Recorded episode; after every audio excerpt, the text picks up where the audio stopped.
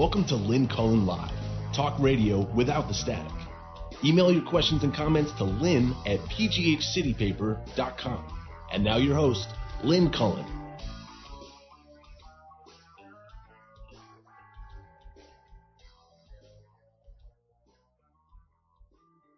Hey there, and welcome to yet another Lynn Cullen Still Alive. It is December 28th, and this godforsaken year is almost done. 23 days until Donald Trump is no longer president. And it's been 4 days since I had an opportunity to talk to you, and I was sitting here thinking, what happened in those 4 days? And then my mind just started to reel with everything that, in fact, has happened since last we spoke. And it is,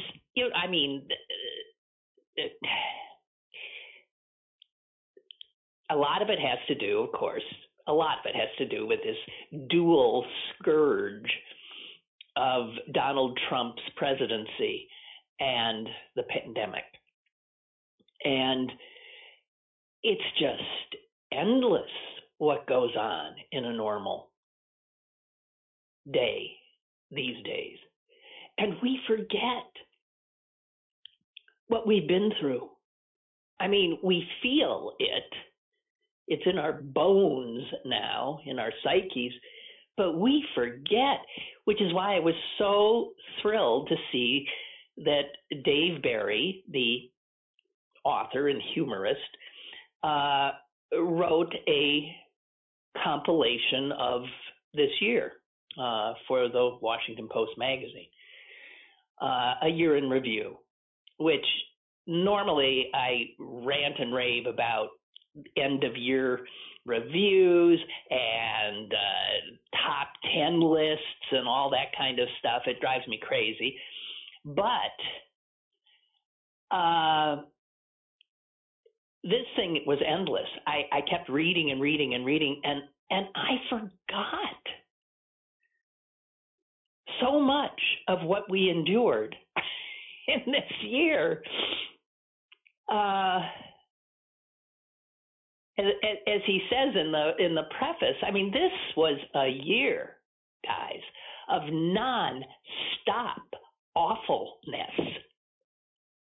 A year when we, not me, because I've learned not to, a year when we kept saying it couldn't possibly get any worse, and then, of course, it always did. So he does it month by month. And starting in January, we forget we're still impeachment,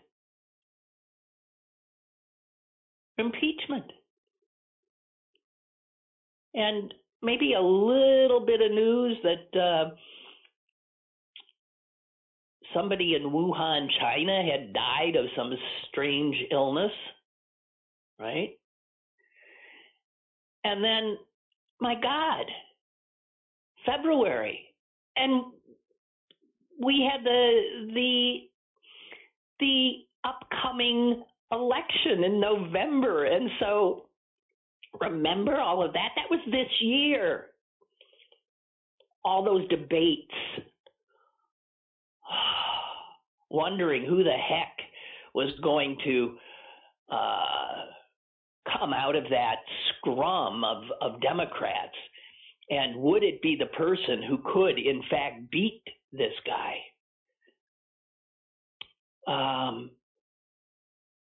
The total meltdown of the Iowa caucuses, I completely forgot about that. Murder hornets, I forgot about that. But as Dave Barry said, any normal year, murder hornets would have been like the biggest story.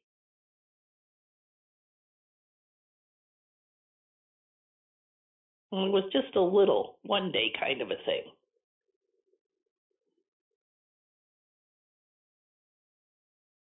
So he, and it's true, as February ended, it was, we were still oblivious and thinking that this was just going to be exhausting year because of the election, and very consequential year because of the election. And then came March. And what he does in his year in review is he takes, even though every other month has its own little chapter, he takes March and April and puts them together because they were just a horrific period of time, which he calls Marpril. And he talks about it starting, and it's true. Remember, March started out with, as he said, the Democrats desperately trying to find an alternative to a 132-year-old white guy, Bernie Sanders. And so they seem to be settling on a 132-year-old white guy named Joe Biden. And that is where we were. And then, yeah. And what he does in this, and I'm going to try to read this to you, and I don't know if I can, but what he does is he then talks in a breathless, non-punctuated manner, trying to explain this combination month of March and April that we lived, when everything we knew was thrown out, and we found ourselves in an entirely different world. So I'm going to try to read it as he wrote it, and as I said, there are no punctuation marks. So God help me. Here we go.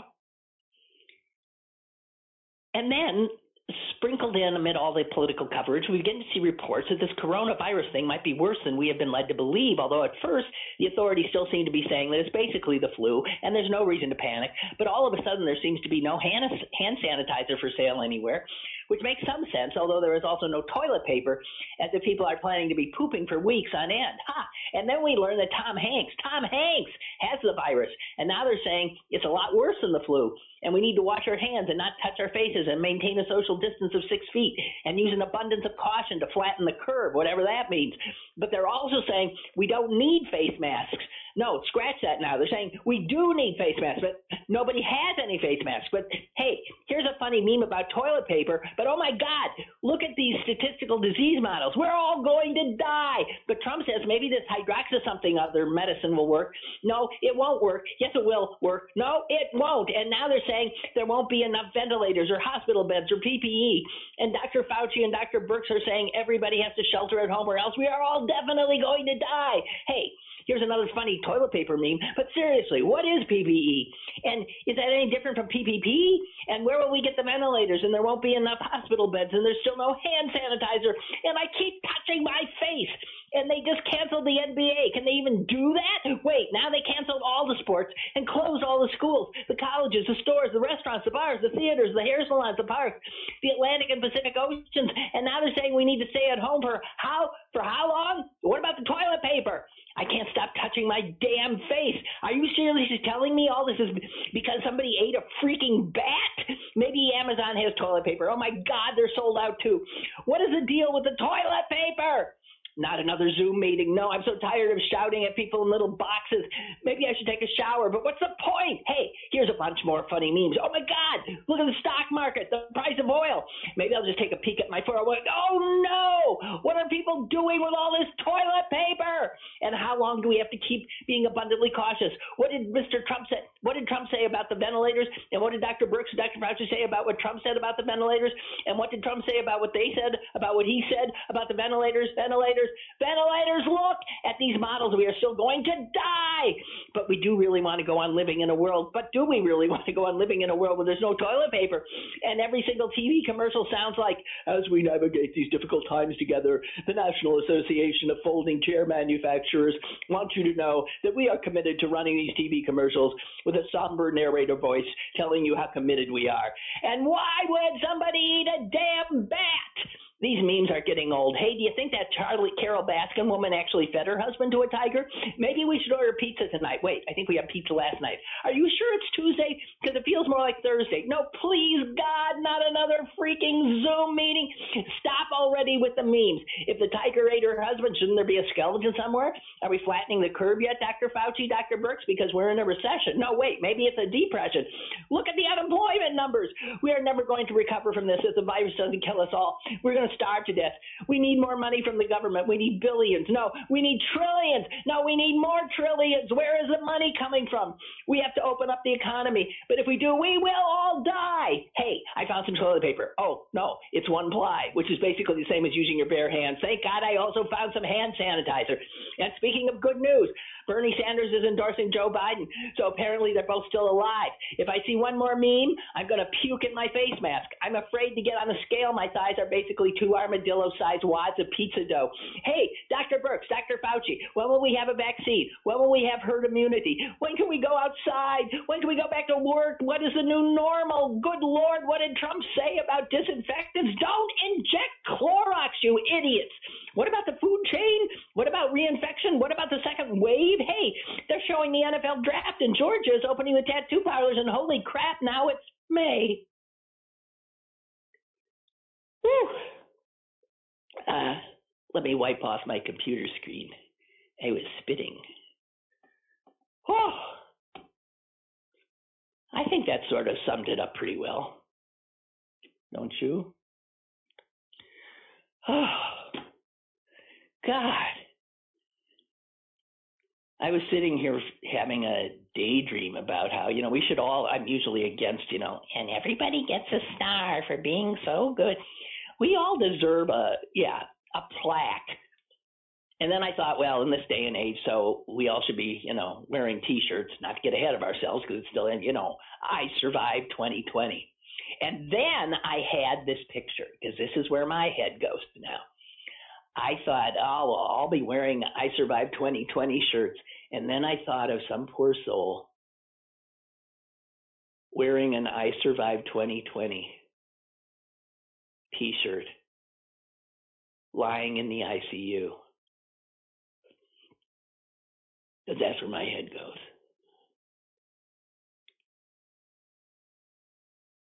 Oh. So. I can't even really begin to imagine where we're all going to be in a year or so. I hope we're alive. I really do. So surely now, with, as I said, 23 days left of Trump as president,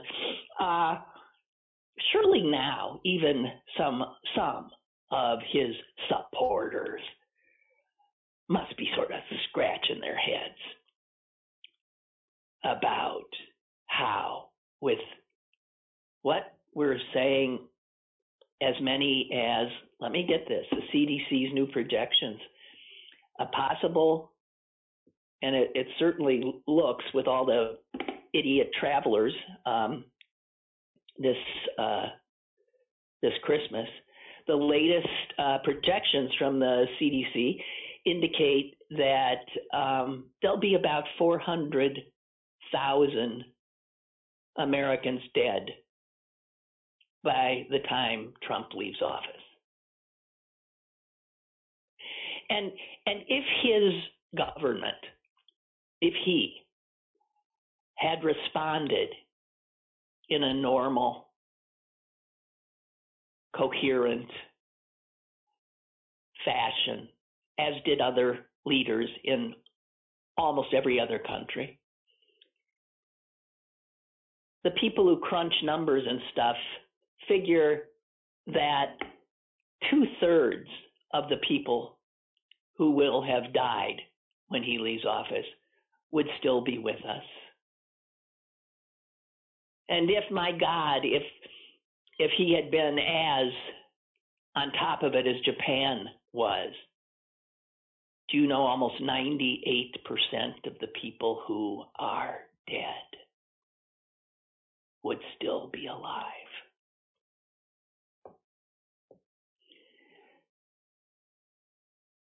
Because it's easy to forget. It didn't have to be this way with leadership, with presidential leadership. People would still be alive. And that's just not enough for this guy. He's killed all these people. And then he refuses to sign the relief bill. Too busy, I guess, golfing. Well, people die. Even the Republicans are begging him, sign it, sign it, sign it. And he won't. He waits until last night. But you know what? Because he waited till last night, two of the critical unemployment programs were allowed to lapse.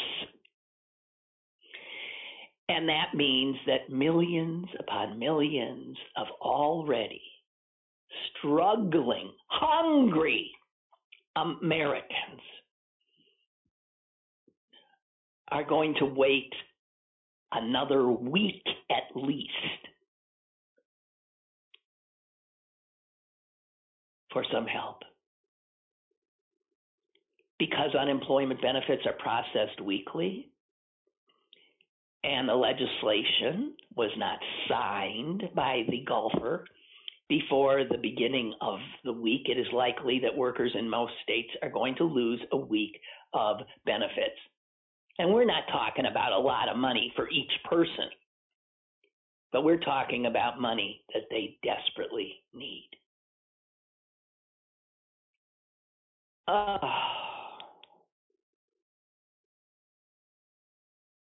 And it also delays the $600 that'll be coming to people. It would have been already out in the mail, and now, of course, it isn't. But what does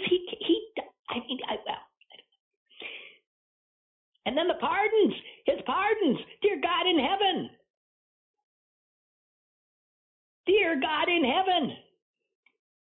What a vengeful, small-minded, little SOB he is.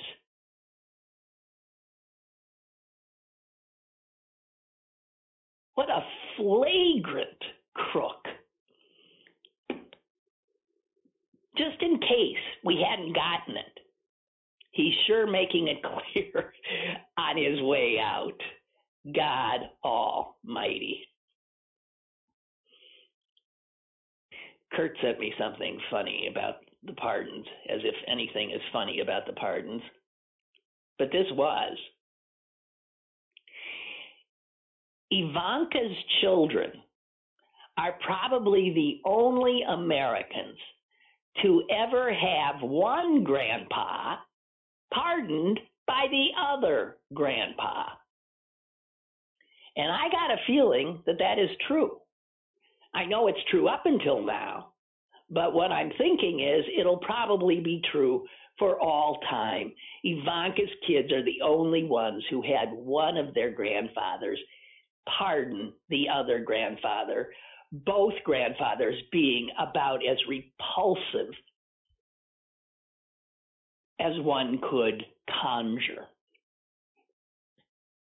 And then, of course, since last, it was Nashville, which was the oddest thing as we learned about it. So happy nobody died except the perpetrator. But, I mean, nobody died because of the perpetrator, in large part because the perpetrator warned people, played that warning. So, I mean, I was thinking, who would be, what is this? This is like a kind terrorist? Who? I don't quite get it. Somebody wanting to announce his power, go out in a blaze of glory, but really didn't want to hurt anybody else? Or will it turn out that he did have, there was a reason? Because they're not calling this domestic terror. And the reason they won't call this guy a domestic terrorist, even though he terrorized an entire city and did horrible damage, right? He is not a domestic terrorist because they aren't aware of any ideology, I never know how to pronounce those words, any ideology that he was promoting by his action. And apparently, I don't know who makes this definition, it's not Webster's, it's probably it's the intelligence community. They've decided that you're not a terrorist if they can't ascertain an ideological reason for your terroristic act. But to say it's not a terroristic act is absurd. It terrorized people. Well, jeez. Silly, stupid. Give me a break. Oh, man.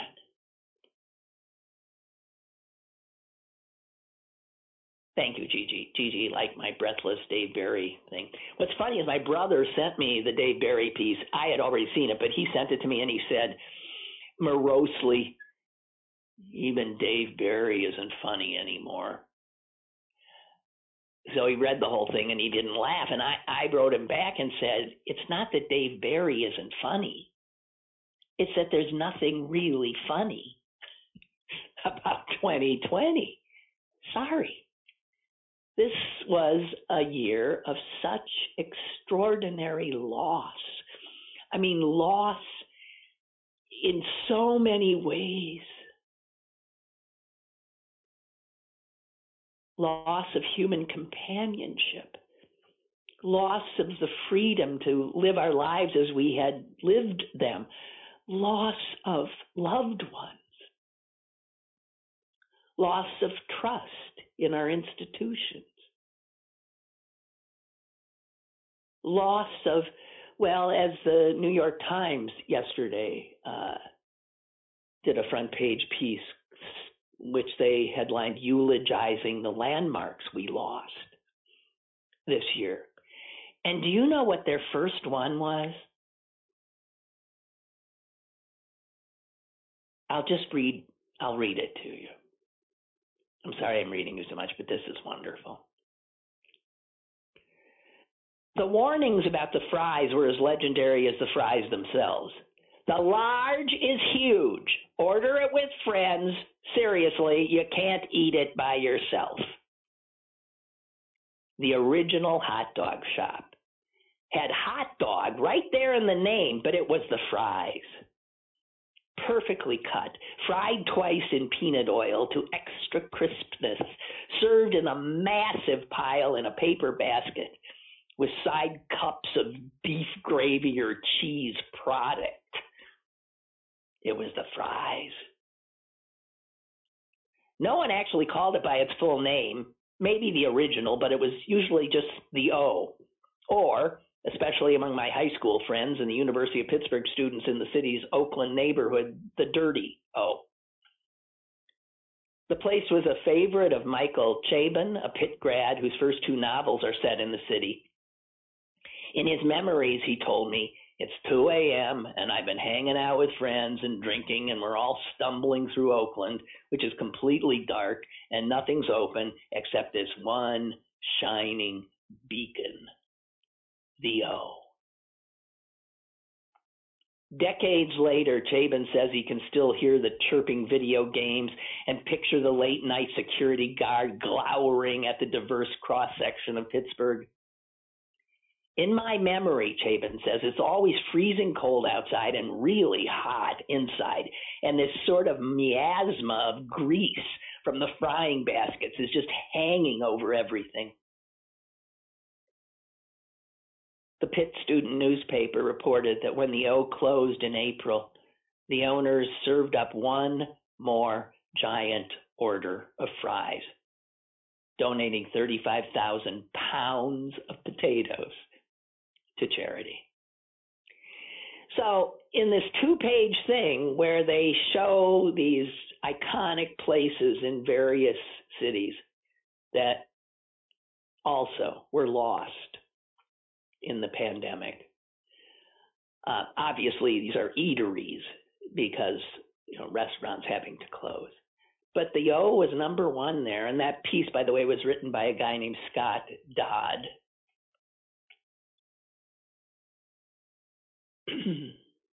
Yeah. Boston apparently had a place not unlike it, which also went down, called the Cantab Lounge. And I'll just give you this quick little thing from it. The Cantab took only cash. The bar was always sticky, and you wouldn't want to use the bathroom. In a 1996 Senate debate, the Republican candidate held up the Canfab as an argument against public assistance, saying they get the check, go down to the Cantab in the morning and drink it away. Republicans, you gotta love them, right? Right. Even then, 1996, that's what Republicans, they were against helping people because they just drink it away. What a bunch of sons of bitches. Anyway, and one last thing about that place. Ben Affleck's father used to work there serving Budweisers to off-duty postal workers. Just sharing that with you.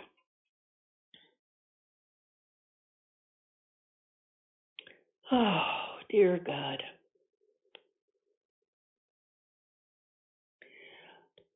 I was,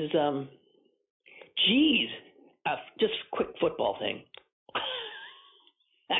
Jeez. As if 2020 wasn't hard enough, that game, the Steeler game yesterday, took years off of a lot of people's lives, right? Seriously did. And then, you know, because I have two teams I love, I had to then watch the Green Bay Packers in the night game, played in a raging snowstorm, which was wonderful. God, wonderful. But I was reading in, I don't know where, somewhere today about the Packer game and Aaron Rodgers, another amazing performance from him, 4 touchdowns, yada, yada, yada. And it turns out, and I don't know why in the game I didn't hear this, but looking at this player's name, I doubt that anything is going to make me laugh more today. What a name! Listen to this. It says Rodgers' other touchdown pass went to wide receiver Equanimeous St. Brown. What? His name is Equanimeous. Is that not? And then St. Brown. Jeez, what a name. And I guess I never heard it before.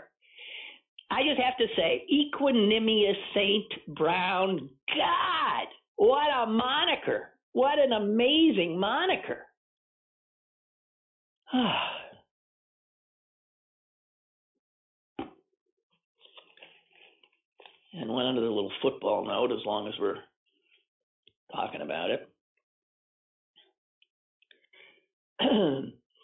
Again, I guess this is New York Times did a crunch some numbers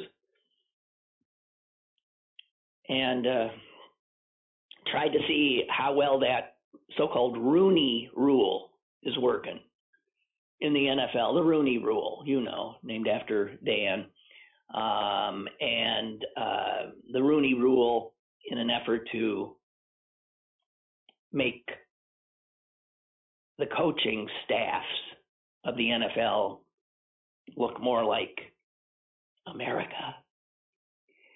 The rule said that if a team was looking for a coach, they had to interview. I mean, I never thought so big deal.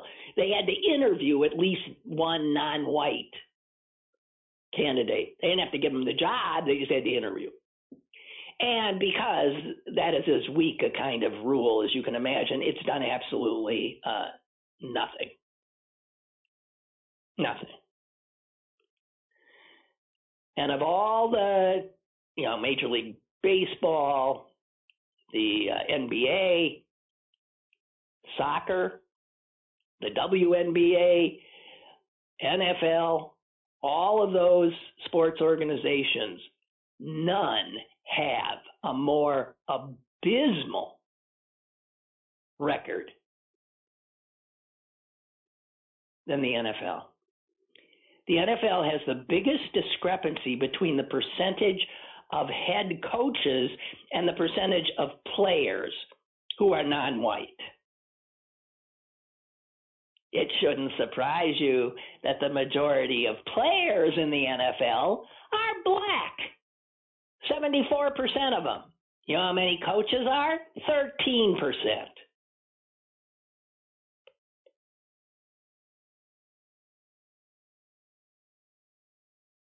And it's just black coaches. It is so hard to become a black head coach. It is a joke. And when they're hired at an older age with much more playing experience than white coaches, and they don't get the second chances that white coaches get. White coaches lose jobs left, right, and center and get picked up by another team, and then get fired and get picked up by another team. Black coaches, not so much. So it was just a depressing little bit that I happened upon. Lest we forget the other big story of 2020, the George Floyd death, the Black Lives Matter movement, that was all part of what we experienced. It was a real wake up for an awful lot of folks, including me. Equanimeous St. Brown. Jeez. That is just the greatest. Oh. Jim writes, as a 4-decade-long employee at Pitt, I often ate at the Dirty O. Geez, and you're still alive. Good for you. I had a friend who worked there years ago and went down into the basement to get a box of breadcrumbs. He saw a hole in the box. Yeah, right. And when he investigated it, he found the skeleton of a mouse in it. Needless to say, he quit that day? Well, I don't know. Anyway, sure. I ate there once. That was it. That was enough for me once. The same for Primantes once. I go back to the O before I go back to Primantes. Yeah. Sorry, I know this is like speaking heresy here, but that's what I would say. Susan wants to know if I caught Saturday. I never watched Saturday Night Live. I just don't find it funny anymore. You know, I figure if something really funny happens, I'll see it. You know, it'll be out there on the internet. But she says it was a rerun with Adele as host. One skit was four friends visiting a fortune teller at the end of 2019, wanting to know the future. One person was told that he was going to be cut from the group for an unspeakable crime of dining indoors at a restaurant. It's been an unbelievable year. Yeah, 'tis true. Well, let's see. Remember, I think it was some time ago we talked about, can you sum up this year in 6 words? And I forget. Some people really did a good job of it. Not me. But they asked kids. And here's some ones that kids came up with that I think are cute. A kid named Liam Chapman, 10 years old, in Columbus, wrote this of what he learned or described his life in 6 words in 2020. Be Cats like nap, eat, avoid humans. That is too not 10 years old. Here's more 10 years old, and I love it. This is Sadie McMahon, 10. I love and hate my family. And this from Teo Khan, 11, also Ohio. Great parents aren't always great teachers. I'm sure that's been the experience of a lot of kids. Oh, so what? I haven't read this whole article, but because it was long, and I just flagged midway. But I just want to, again, sorry, just read you this paragraph. It is from the Atlantic, and it's marvelous writer George Packer, and he wrote, as I said, a long piece. I think it's titled "The Legacy Trump Leaves Us" or something. It's Trump's legacy. And, you know, it's like, who wants to go there? I mean, I don't even want to think about it. But I thought this summed it up pretty well, just one of the aspects of the legacy that is, in fact, to me, the most damaging and the most, I don't know how you put it to right again. He talks about, you know, Trump lost the election and how he refused to acknowledge it, in fact said that it had been stolen from him, and then all the lawsuits and all of that, and then I'll just get to Packer here. And again, we lived this, and it's still, in fact, happening. But the damage, we won't know for a long time. George Packer. Within a week of Election Day, false claims of voter fraud in swing states had received almost 5 million mentions in the media, the press, and social media. In one poll, 70% of Republican voters agreed that the election had not been free or fair. So, a stab in the back narrative was buried in the minds of millions of Americans, where it burns away as imperishable as a carbon isotope, consuming whatever is left of their trust in democratic institutions and values. This narrative, this false narrative, will widen the gap between Trump supporters and others who might live in the same town, but a different universe. And that was always Trump's purpose, to keep us locked in a mental prison where reality was unknowable, so that he could go on wielding power, whether in or out of office, including the power to destroy. Well, that is, in fact, what he has used his extraordinary powers for in the last 4 years. The power to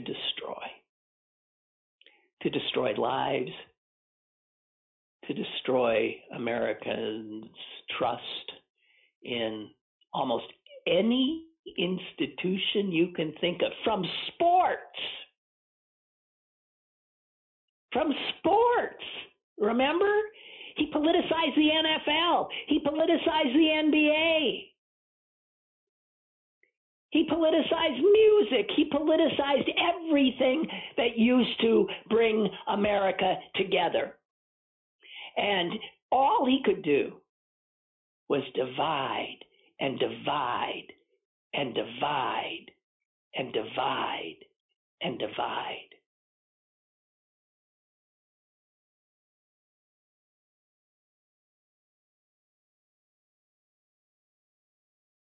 God Almighty.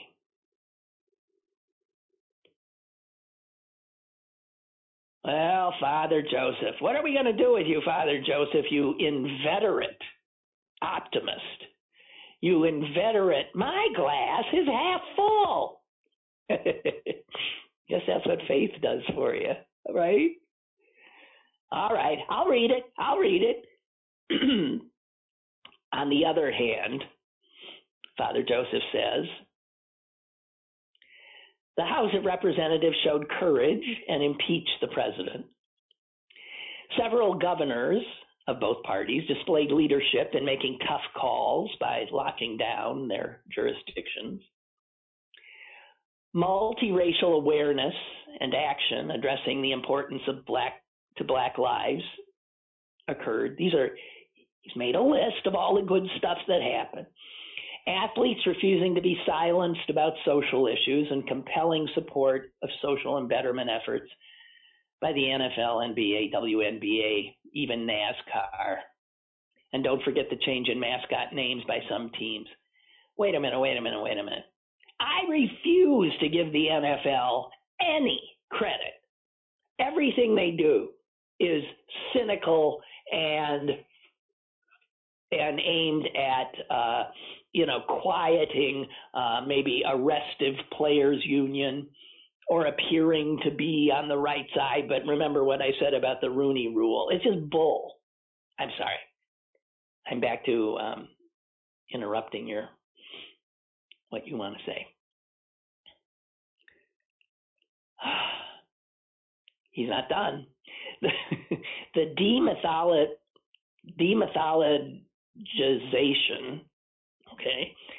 of the lost cause confederacy, including the removal of statues. States facilitating voting by mail for the November election. Swing states all standing by their voting results. Citizens rediscovering the power of their vote. All this stuff I'm in agreement with you. This was one of the wonderful things that happened.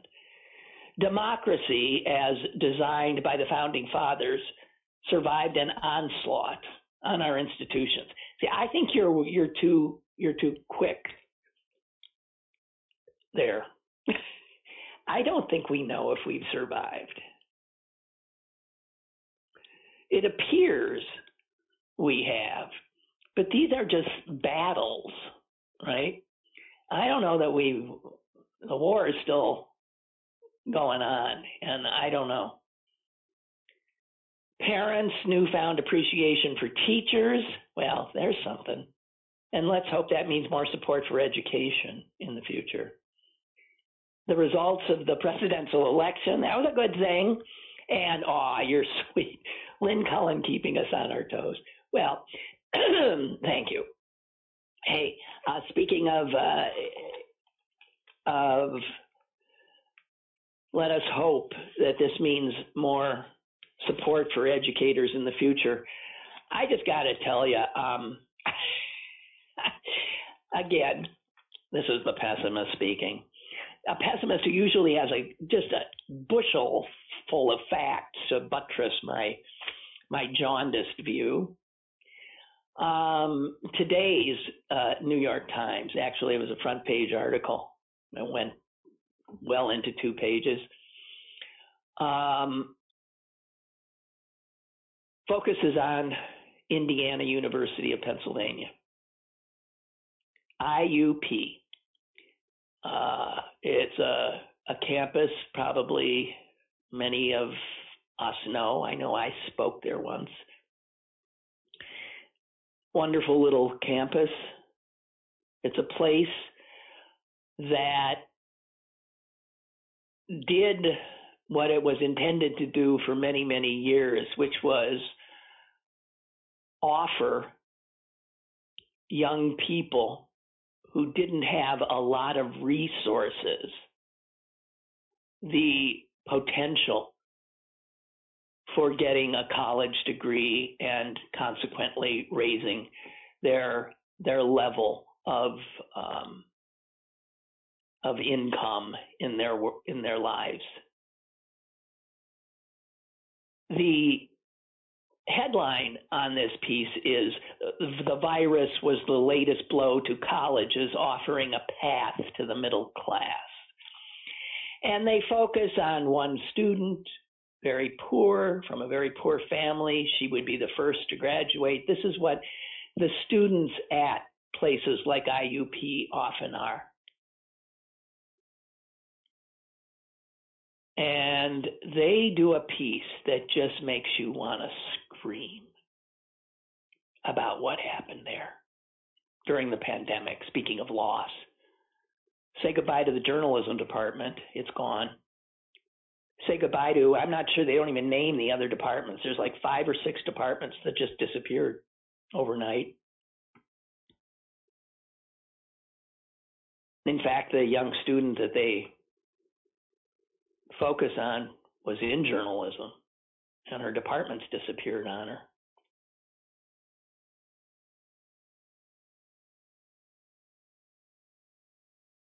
The article points out that because Pennsylvania has a Republican-led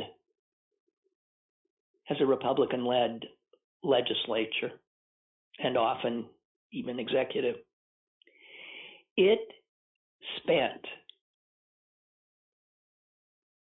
the last 10, 20 years clawing back support, monetary support for education in the state, which is as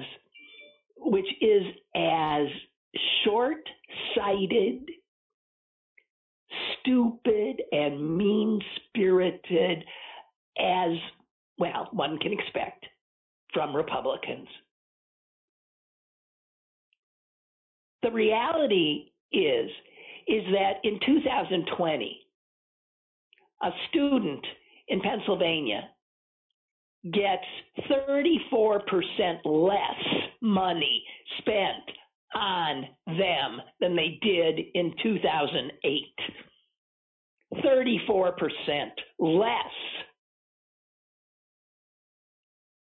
And this comes as Pennsylvania and other states rely on these smaller regional public schools as economic drivers. IUP is the largest employer in Indiana, PA, and that is true of so many of these campuses. 60% of jobs in Pennsylvania require some post-secondary education, but only 47% of Pennsylvanians have that. And they are given no help. And they talk about the stupid things that a small place like IUP made when money seemed to be, you know, right before the 2008 recession, they were feeling like, hey, things are going really great. They bought 90 Steinway pianos for $2.6 million. I'm willing to bet they've closed the School of Music, too, now. $2.6 million. And then they spent an unbelievable amount of money, $250 million, on suite-style dormitories, which were all the rage.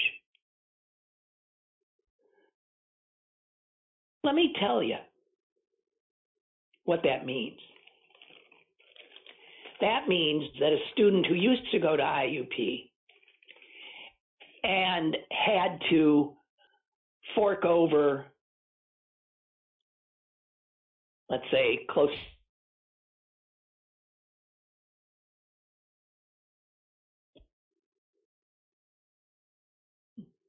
after they built the fancy things, it was $4,000.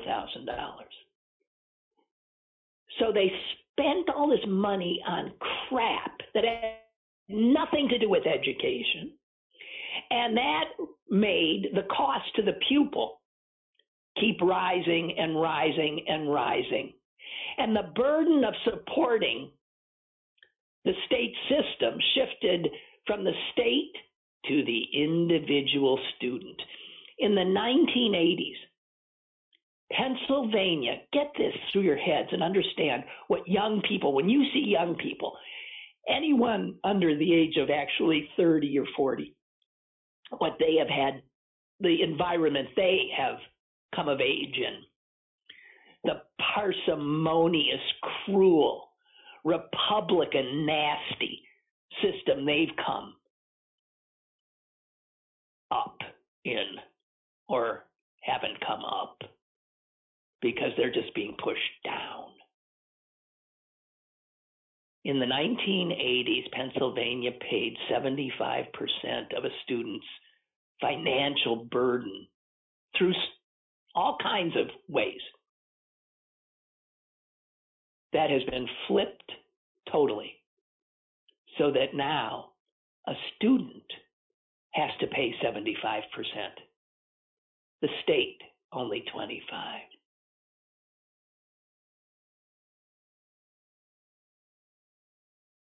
IUP, it says here, for a student who doesn't have much money, and that is a whole bunch of them, if they go for the least expensive living situation, the least expensive meal plan, the least expensive anything that IUP offers, last year, it's still over $21,000.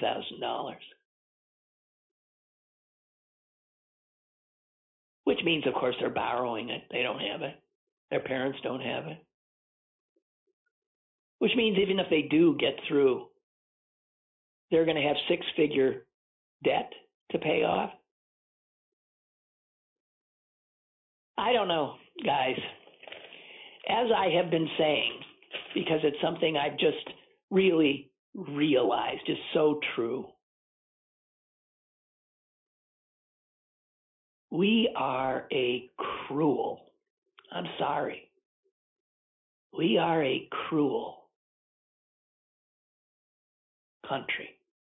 We elect cruel. If we elect Republicans, we're electing cruel. And I there's no other way to say it. Because they step on the necks of the needy. And they shake down the poor to give it to the filthy, filthy rich. That's what Republicans do.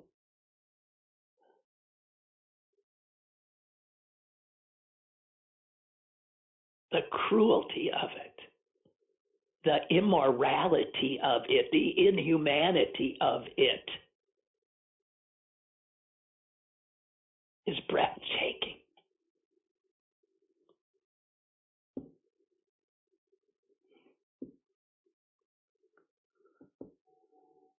Do I have a caller? I'm sorry, I haven't been looking. Forgive me, I've been on a... Is there a caller still there? Hi, Lynn, it's David. Good morning. Hey, hi, how are you? Real good, thanks. Hey, thanks for getting my motor started this morning. Man, that was good. That was, you hit it right on the head. the rant was perfect. I'll tell you what, it's just what I needed. Good. Hey, I'm glad. Hey, the Corbett guy, you know, he's the one that tried to shut down everything, take all the money away, libraries, schools, you know, the places of learning that where you'd think that people would get to know better, and just get rid of those places. And why provide the tool to go forward? You know, it's the thing, though, that just drives me crazy is don't they see, again, the short-sightedness of it, the fact that depriving people rather than giving them a leg up ends up hurting all of us. Why are they incapable of seeing something so simple? Well, instead of shutting down these places, he should have just simply allowed for a minimal taxation on the fracking. That would have paid for everything. Yes, yeah. I mean, it and his buddies, you know, we don't want to pay anything into your state. Why should we do that? Let's take the money and run. You know, what's amazing about that, they wouldn't tax the oil companies. Just let them have at us. But even Republican strongholds like Texas and Oklahoma, they taxed them. Yep, all along. God. You got that right. And, it's just easy money. Yep, low-hanging fruit. And, yeah. And that's what we are. To how many different groups like this, you know, the frackers, you know, I mean, it make the list. It's remarkable. They take us for suckers. Trump sure didn't. Yeah. Well, the people who aren't suckers did prevail in the election, but the number of suckers is terrifying. It's remarkable how many people came out for it. Yeah. So it's just amazing. Yeah. Hey, keep your snowies handy. I'll tell you what, 2 big ones so far. I think it's gonna be a deep winter.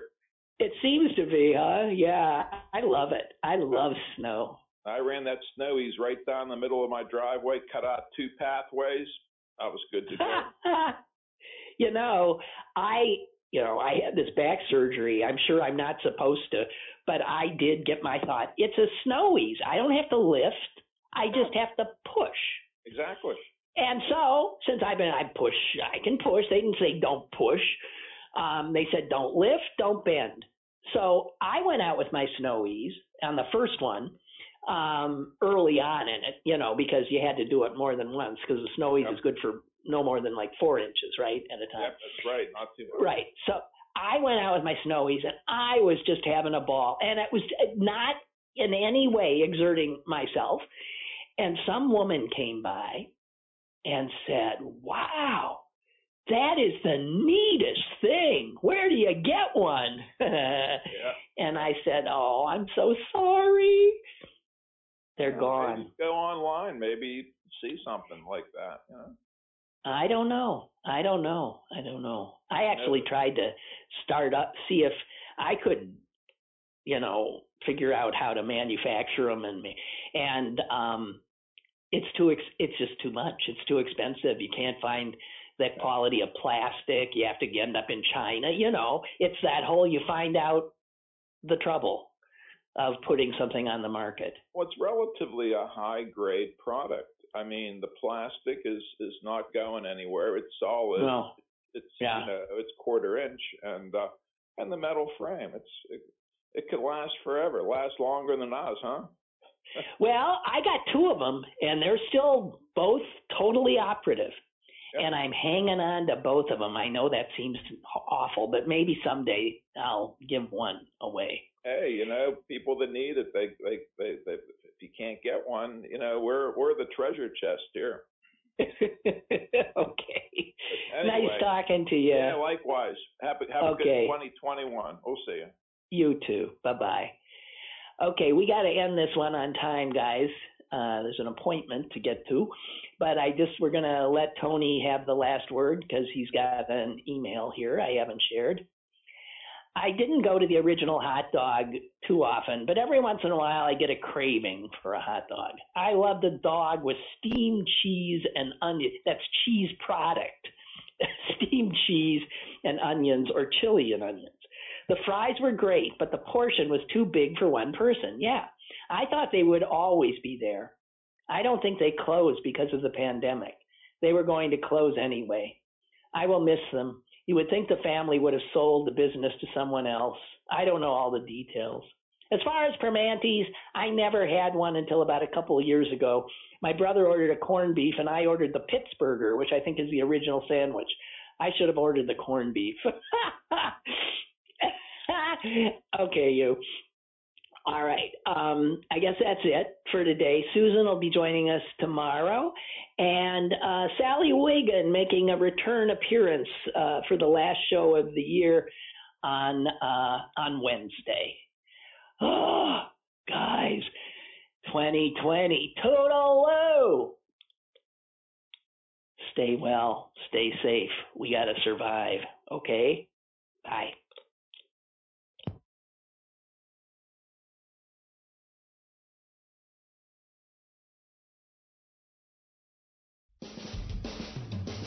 Lynn Cullen Live, Monday through Friday from 10 a.m. to 11 a.m. and archived at pghcitypaper.com. The opinions expressed on Lynn Cullen Live are those of the host and do not necessarily reflect the viewpoints of Pittsburgh City Paper or its advertisers.